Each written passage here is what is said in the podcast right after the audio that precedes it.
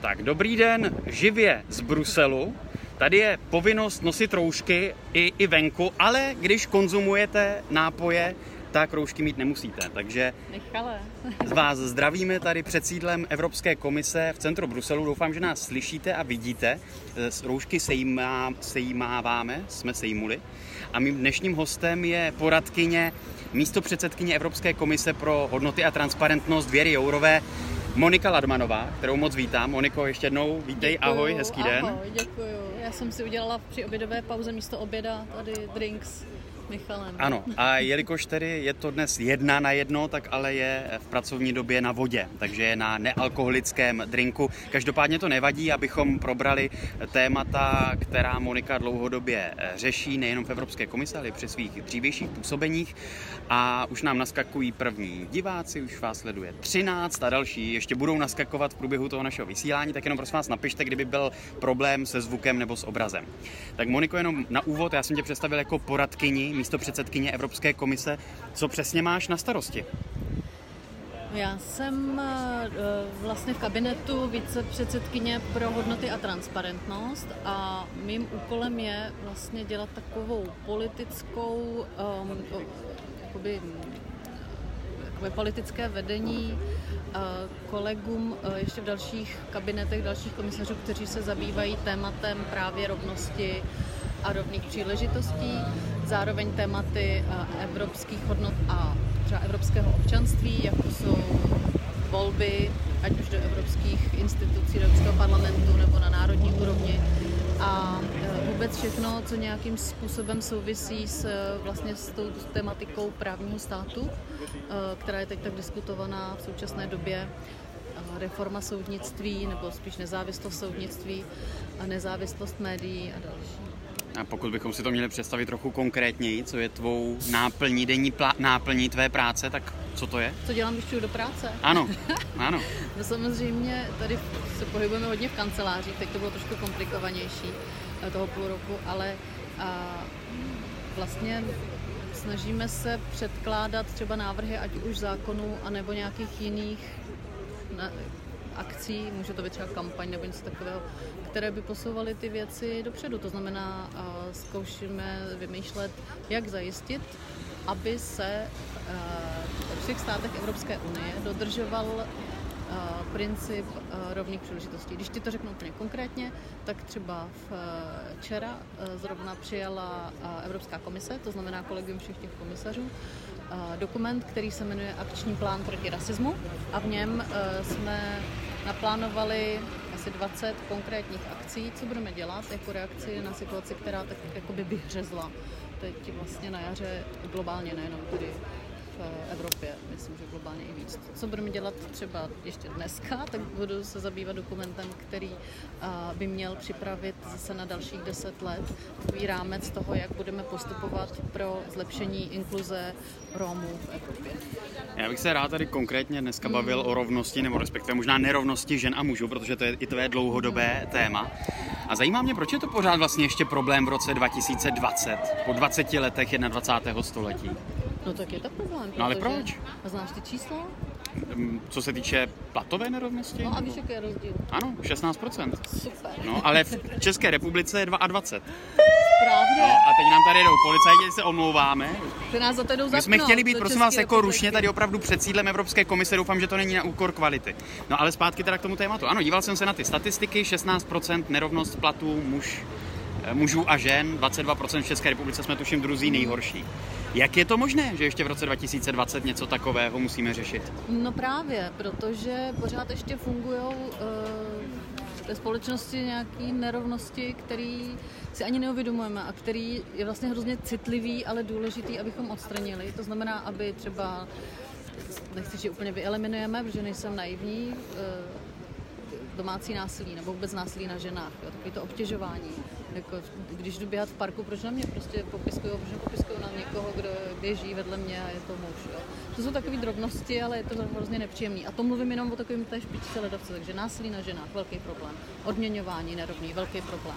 Ženy vystudují šikovní všecko a jsou ve vedoucích pozicích, rozhodují tady o tom, jaký budou rámce našich životních podmínek, politice a tak. Moc ne. Tak jako všechny tyhle ty aspekty, o kterých jsem mluvila, se snažíme, jak říkám, velmi citlivě nazírat a pokoušíme se ponoukat k tomu, aby se ta situace změnila. Co třeba děláme násilí na ženách? Zrovna teď jsme se domluvili, že zkusíme připravit takovou legislativu Evropské komise, která bude eh, důsledně potírat násilí na ženách v různých situacích. No, když se bavíme ale o té nerovnosti, není přece jenom přirozená nějaká nerovnost, ať už fyziologicky, fyziognomicky, nebo prostě z biologické podstaty mezi ženy a muži? No tak samozřejmě, že se každý narodíme jinak, ale to přece neznamená, že nemůžeme mít stejnou svobodu v tom se rozhodovat třeba, čím chceme být a co chceme A to nemáme? Dělat. No to očividně nemáme. A jak je možné, že jsou některé ženy úspěšné? Tvoje šéfová je místo předsedkyně Evropské komise a povedlo se jí to se takto prosadit i v politice a někomu to prostě nejde. Není to prostě o nějaké píly, ambici?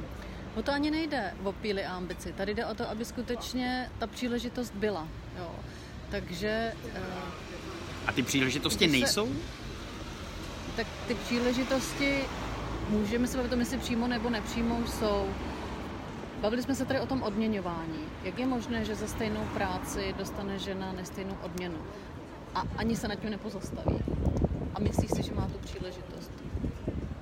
Není to tak, že ženy jsou v tomhle možná méně sebevědomé, že si tak nevyjednávají o, o těch mzdách? No, ale narodíme nebo se že... všichni stejně, s tím stejným sebevědomím. A pak následuje nějaký proces socializační, ve kterým jako ty okolnosti vnější člověka ovlivní a třeba to sebevědomí má malé a může to být, že ho ovlivní vlastně i to společenské nastavení, které na něj klade už takový nárok, že ty jsi ta žena a máš jako nějakou jinou roli v té společnosti. Čili myslíš, že je to nějaký sociální konstrukt, výchova, společenský předsudek?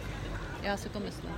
Co s tím dělat? Jde to změnit nějakou legislativou, nějakým tady nařízením nebo směrnicí z toho baráku, který je za náma? Hele, je to těžký. A jako samozřejmě jako tady si nehráme na to, že legislativou to změníme, ale už jenom to, že ta legislativa může pomoct ty šroubky trošku jako nějak upravit. Jo. Tak třeba minulý eh, mandát jsme navrhli směrnici, která se zabývala eh, různými typy dovolené při péči o osobu blízkou, ať už je to mateřská, rodičovská, nebo otcovská, nebo i třeba dovolená, eh, u nás se říká pečovatelská, myslím, v Čechách, která není samozřejmá ve všech evropských zemích. Jo. A to už je třeba moment, který je pro ženy strašně důležitý, protože ten jim umožňuje nebo neumožňuje se opravdu svobodněji rozhodovat o tom, jestli vstoupí na pracovní trh, jestli na něm zůstanou, jestli na něm budou mít nějaké ambice a tak dále.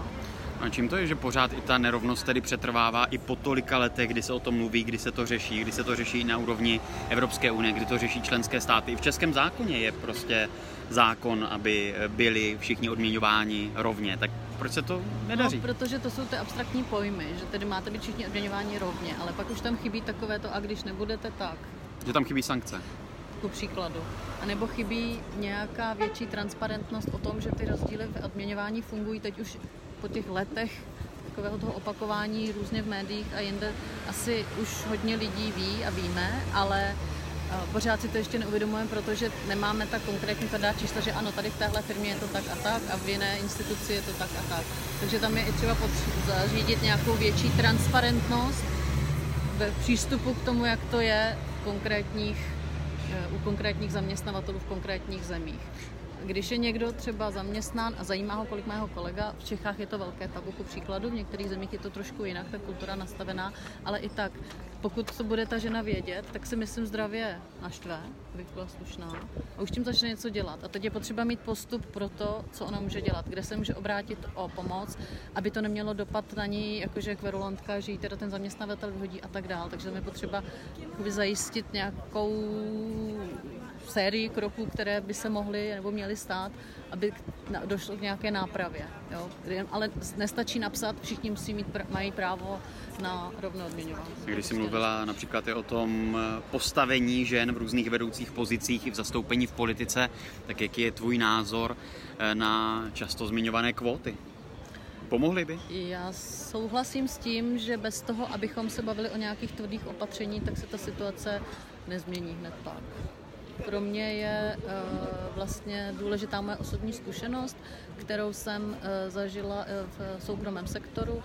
A tam si to vlastně ty kolegové nebo kolegyně ani neuvědomují, ale ta, ta očekávání jsou prostě jiná.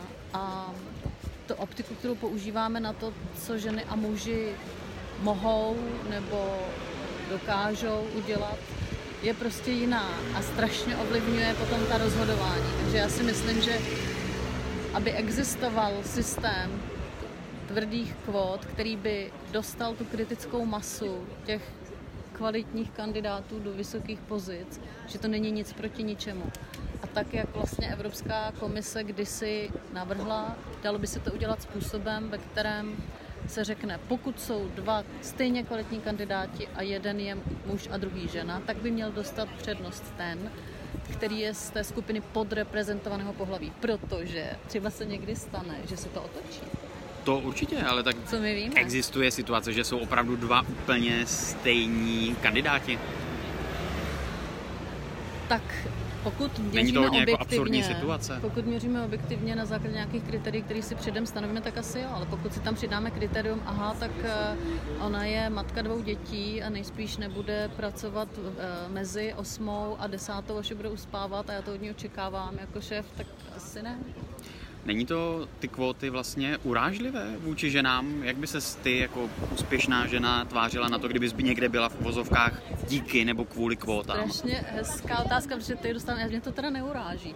Znám ženy, které to uráží, ale znám také ženy, které pak přijdou zpátky a vlastně omluví se za to, že na ten princip nechtěli přistoupit, protože o tom víc přemýšlí, proč by to mělo urážet.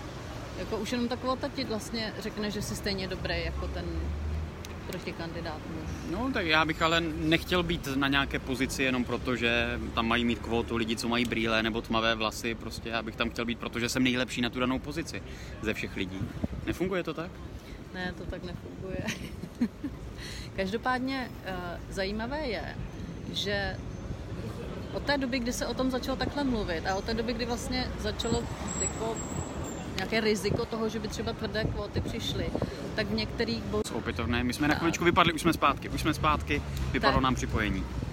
Eh, tak tam uh, jako začala taková vnitřní debata. Jo? A ta je strašně důležitá. Jo? Debata, ale který se samozřejmě zúčastní i ty ženy, aby k tomu mohly něco říct. A zase, a nejenom ty ženy, které už jsou v těch vedoucích pozicích, protože často některé ženy, které se dostanou do vedoucích pozic, tak jako mají pocit, ano, já jsem to zvládla, tak jak to zvládnou i ty ostatní, ale uh, je jich pořád ještě málo. A jak říkám, pokud tam nebude ta kritická masa, tak ta perspektiva bude pořád, že normálnější je mít muže. Podle mě musíme dostat jako do podvědomí, že normální je i mít ženu. Jo. Von der Leyen, prezidentka Evropské komise, je první. Za celou dobu fungování Evropské unie je ona první žena, která stojí ve vedení. Přijde ti to normální? No ano, jde to. A spousta zemí, tuším, že většina zemí na světě buď měla nebo má ve svém čele na prezidentském nebo premiérském postu Hmm. ženu. Jenom když se podíváme na okolní státy, vy Slovensko, Německo, v Polsko mělo premiérku, Hmm. Rakousko tuším, že ne zatím, Mhm. pokud se nepletu, ale Česku to chybí. Tak není to spíš opravdu věc nastavení toho, jestli ty ženy vůbec třeba chtějí do politiky do toho světa nebo do těch vysokých pozic? Ale tak to už je omletá písnička, protože se kolik je starostek, který to baví. Potom se, se třeba dostanou ty hejtmanské posty, jsou samozřejmě i v té poslanecké sněmovně, mohou být i ministrině, ale tam je prostě taková, teď tomu už, se, to už je dávno pojmenované, tam je ten skleněný strop, na který ta žena v nějakou fázi narazí a pak buď musí úplně odejít, třeba když je ve firmě a, a nebo v nějaké jiné instituci, jít do nějaké jiné firmy, tam se dostat do vyšší pozice a pak se vlastně vrátí do té své původní ještě na vyšší post. A jak ten skleněný strop vlastně prorazit? Je na místě, aby byl prorážen z vrchu nějakým tím nařízením nebo nějakou regulací, nějakou kvótou? A nebo je lepší prostě nechat některou tu ženu ten skleněný strop prorazit i No, pro ty ostatní? kombinace samozřejmě, ale jako, jako tlačí to i ze spoda, ale i ze zhora. Já se často setkávám úplně s konkrétní věcí, když třeba moderuju nějaké panelové diskuze nebo konference, tak se mi několikrát v poslední době stalo, že mi bylo vyčteno, že třeba moderuju ten takzvaný manel, nebo jenom panel, kde jsou zastoupeni jenom muži. A i třeba Radek Špicar na to narazil a jednou na Twitteru položil anketní otázku, jak se má v takové situaci zachovat, jestli tu účast odmítnout. Jak by se zachovala ty, nebo jak se díváš na tady takovou třeba konkrétní věc, kdy opravdu je diskuze o, nevím, zahraniční bezpečnostní politice, je tam pět mužů a jeden muž moderátor? No já na to už mám právě to oko vybroušené a spousta mých známých jako už je na to taky zvyklá, že mě to vadí. Jo. Já když si prostě podívám na program e, nějaké akce a je tam panel s pěti muži, tak prostě tam není zastoupená perspektiva jedné části společnosti. A já se ptám proč, protože ty expertky jsou, to už se řeší různými způsoby, například existují databáze expertek v České republice, teď právě jedna vzniká, takže kdo se dívá a je žena a chce se do ní zapojit, tak bude provozovat asociaci pro mezinárodní otázky. A uh, jako už nemůže být tady ta výmluva, ale já nemám koho pozvat u organizátorů. Takže na Radkovi Špicerovi bych asi vzkázala ano odmítnout a odkázat na databázi expertek, případně navrhnout nějakou jinou expertku i třeba za sebe. Protože to je jediná cesta, jak tohle změníme.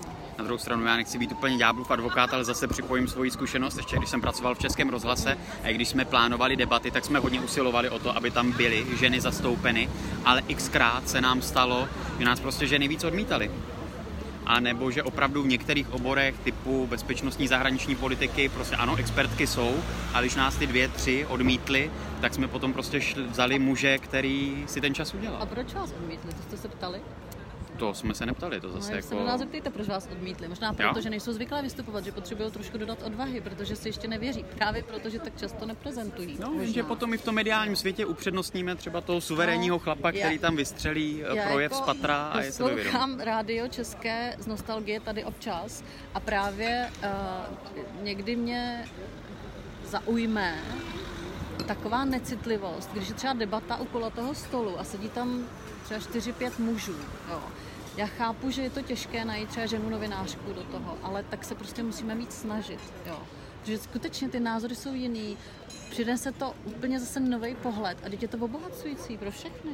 A je to rozdíl právě i v těch veřejných diskuzích, třeba tady v Belgii, v Bruselu konkrétně nebo ve no. Spojených no, státech, kde jsi studovala, než v Česku? Ale tady je teď takovou, bych řekla, poslední dekádu, nebo možná jenom těch ta pětiletka, takový hnutí právě, eh, který eh, za to hodně se jako zasazuje a, a snaží se vlastně přesvědčit i třeba na úrovni tady Evropské komise, aby ani komisaři a komisařky nechodili na akce, které nejsou vyvážené. Jo?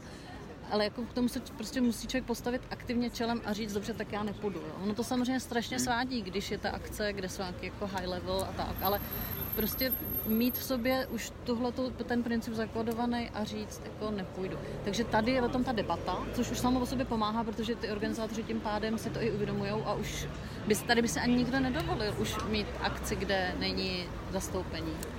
Jak se díváš na takové ty názory, že jsme v dnešní době příliš politicky konkrét, jako korektní, pardon, že se více zaobíráme právě právě menšin a že většina je utlačovaná a že se svět zbláznil. Co říkáš na takovéto názory? Tak svět se zbláznil, s tím souhlasím, ale ne přesně kvůli tomu, bych tak řekla. A kvůli čemu? No já si právě myslím, že jsme úplně začali opouštět ty, eh, ty základní principy, ty základní hodnoty. Prostě hodnota lidského života, svoboda, jako to, co se děje kolem nás a takový ty nacionalismy a takový ty identity movements.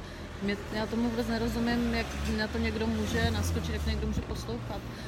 Ale je to, šíří se to, roste to a já se bojím. A tady s tím názorem tedy, že více dbáme na práva menšin než na práva většiny a že politická korektnost je smrt naší civilizace a záhuba ne, naší civilizace, to nezdílíš? Ne, já si myslím, že dbáme na, pra, dbáme na práva všech a snažíme se napravit ty nedostatky, které jsou u těch, co ty, ty rovný práva neužívají. Takhle já to vidím. Ale můžeme se bavit o tom, kde nějaký konkrétní příklad. Jo. Tak konkrétní příklad, v londýnském metru byla diskuze před časem o tom, že se nebudou cestující oslovovat dámy a pánové, ale že, aby to bylo politicky korektní, že se budou oslovovat vážení cestující. Hmm. Vážení lidé, teď nevím přesně, jak to bylo. A někoho to uráží?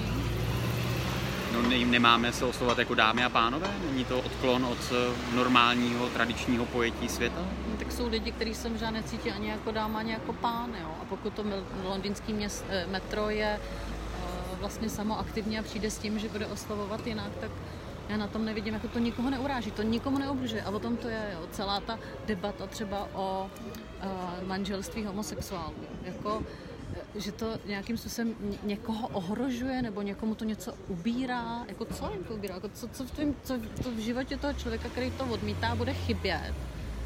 Jo, já, já jakoby neumím to pochopit. Mluvím, když se podíváme na statistiky, tak i v zemích, kde je třeba uzákoněno manželství gayů, homosexuálů, tak není zdaleka třeba větší rozvodovost než ne, naopak, v zemích, kde, naopak, kde to je naopak. To jsou jako všechno takové jako lichý argumenty a jak říkám, já bych tomu chtěla porozumět, nebo bych chtěla s, s těmi lidmi, a když si s nimi mluvím, tak pak vlastně ta debata někam zapluje do nějakých velmi obecných uh, takovýchhle argumentů, který se těžko um, rozstřelují, když nemáme ten konkrétní příklad. Jo.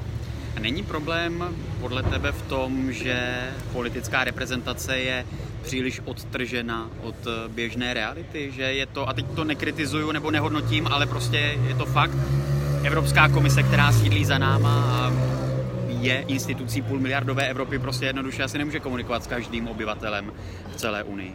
Uh, to nemůže a máš pravdu, že jako držet se té reality nebo mít pořád ten kontakt s tou realitou je velká výzva. A třeba zrovna Věra Jourová, v jejíž kabinetu tady pracuju, má na starosti hodnoty a transparentnost, tak eh, se v tomhle velmi snaží jako právě získávat ten názor z té ulice. Jo. Takže vždycky, když jí přinesou uh, kolegové nějakou, nějaký návrh nebo něco, a řekne, a co se o tom myslí tihle, a co se o tom myslí tihle. Ono, jako, udělat si ten test skutečně je důležitý. A, a souhlasím s tebou, ale jako to, co tady přijímáme, to jsou vlastně tak jako ty ustanov, nebo ty nařízení, které tady přijímáme, jsou samozřejmě v nějakým obecným kontextu. Jo. To je, a musíš to udělat pro 28 zemí, takže často je to takový osekaný o to, no 27. 27 už, už jsme bez Británie. Takže e, jako tady samozřejmě potřebuješ ten kontakt s tou realitou, ale musíš teda navnímat 27 realit a tak dále. Jo. Takže no, to je to právě. A když si zmínila to, že paní místo předsedkyně komise vnímá hlas ulice, nebo že jí zajímá hmm. názor občanů, tak ale není ten názor ulice jiný ve Švédsku, jiný v Řecku, hmm. jiný v Nizozemsku, jiný v Rumunsku. To jo, ale třeba zrovna, jak jsem tady uváděla ten akční plán proti rasismu, tak tam my si velmi dobře uvědomujeme, že ta situace je jiná v každé zemi.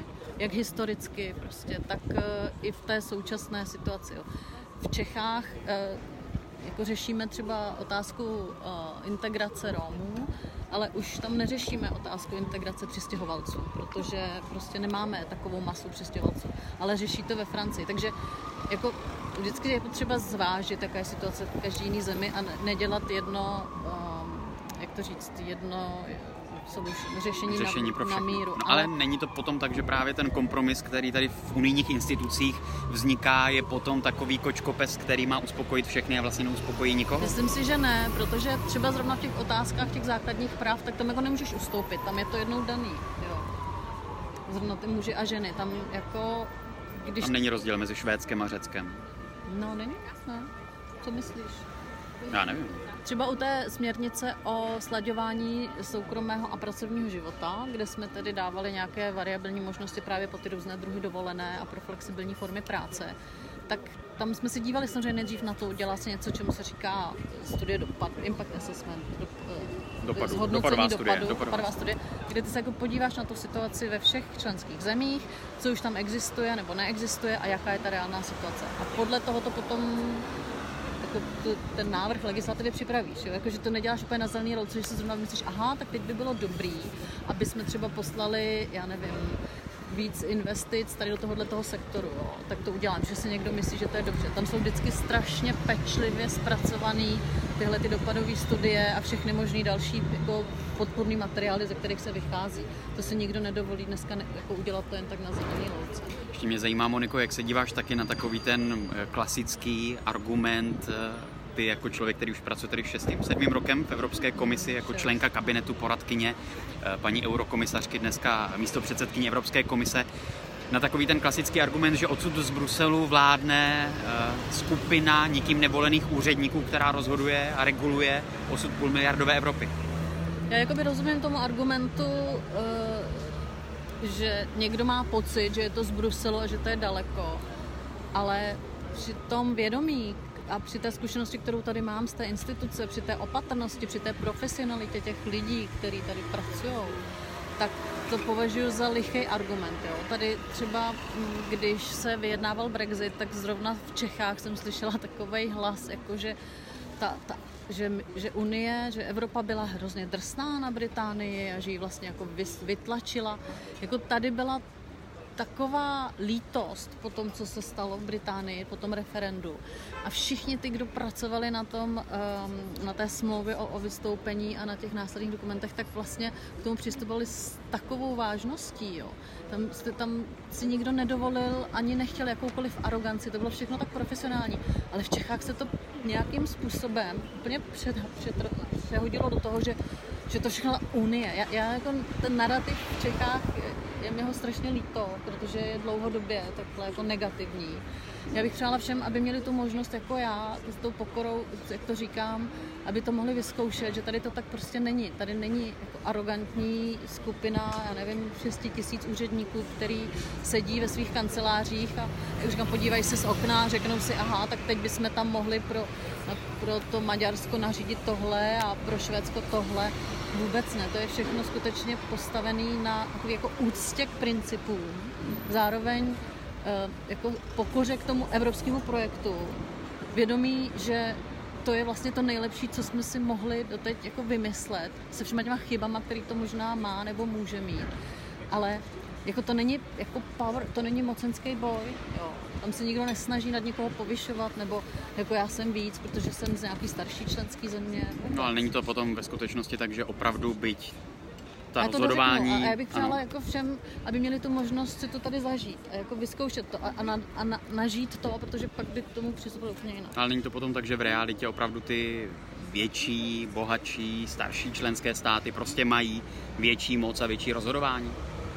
Tak nemají, protože vlastně v tom vyjednávání potom v radě, která je Kousek přes, přes cestu, která teď není vidět, tak tam sedí za každou zemi jeden velvyslanec jo, a vyjednává to. Takže eh, samozřejmě potom při tom finálním hlasování je tam používá ten váhový mechanismus, kdo má kolik obyvatel v zemi, ale jako ty argumenty se poslouchají od každého úplně stejně, ale samozřejmě... Čili opravdu má Kypřan nebo Malťan stejný hlas jako Francouz nebo Němec? Při tom vyjednávání, ano, při finálním hlasování ne, protože ten mechanismus je na váhu. Ale pokud teda ten Kypřan chce, aby on strhl tu váhu na svou stranu, no tak by měl mít takové argumenty pro ty státy, které mají větší populaci, aby se k němu přidali. Poslední věc, ty jsi tedy členkou kabinetu místo předsedkyně Evropské komise pro hodnoty a transparentnost. Jaké jsou ty hodnoty a proč bychom o ně měli usilovat? Protože to taky možná zní někdy trochu abstraktně. Nějaké hodnoty, když někdo řeší existenciální problémy, finanční problémy, seniori, matky samoživitelky, tak proč by si měli říct, pro nás jsou nějaké hodnoty důležité? No, protože ty hodnoty vlastně utváří, jak jsem to říkala, ten rámec životních podmínek, ve kterých žijeme. Takže tady mluvíme o hodnotách demokracie, které se právě odvá, odvozují od uh, nějaké úcty k k lidskému životu, k ústy k, ke svobodě, zejména ústy k rovnosti, ke svobodě médií a ústy k právnímu státu.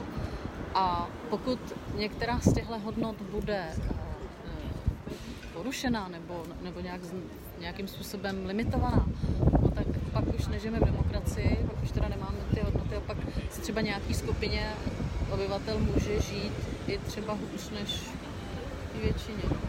To není dobrý tak neskončíme moc pozitivně teďka. Tak, eh, tak něco přemýšlím jo. ještě, už jsem řekl, že poslední otázka, ale tak přemýšlím ještě na, na poslední otázku. otázku. Nechcete se vy na něco zeptat? Eh, na Facebooku máte posledních pár vteřin nebo půl minuty, to naťukáte do mobilu nebo do počítače. Tak zkusím ještě teda pozitivní otázku. Myslíš si, že evropský projekt přežije? Musí. Proč? Protože je to to nejlepší, co jsme si vymysleli, že je to dobrý pro společnost, je to dobrý pro každého, pokud někdo má pocit, že to pro něj třeba, že mu to nepřináší nic dobrýho, tak bych mu možná doporučila opravdu se podívat na nějaký filmy, které popisují tu situaci ještě vlastně předtím, než jsme se uh, vy, vymanili z toho minulého režimu. Jako pro mě je to vlastně otázka bytí a nebytí, protože když nebudeme v Evropě, tak budeme na druhé straně a tam už jsme byli. Že jo? A vidíme, co se děje ve světě, vidíme, jak se snaží vlastně nás znovu získat jako satelit. Některý prostě není volba pro naše děti a děti našich dětí. Jeník Pikna se ptá, je Věra Jourová skutečně nezávislá na Andreji Babišovi? Jak to se mnou souvisí? Co je její poradkyně? Já jsem poradkyně viceprezidentky pro hodnoty a transparentnost a v tom je rozhodně nezávislá na Andreji Babišovi. Dobrá, tak jsme odpověděli. A Lukáš Řezník se ptá, co se ještě stane do konce roku 2020?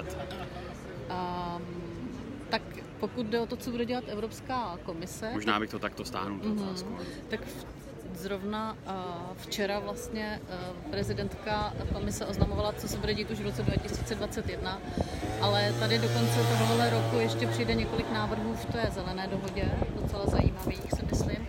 Něco, co se týká uh, společné, kapitál, společného kapitálového trhu, tak to určitě taky bude ještě pár návrhů.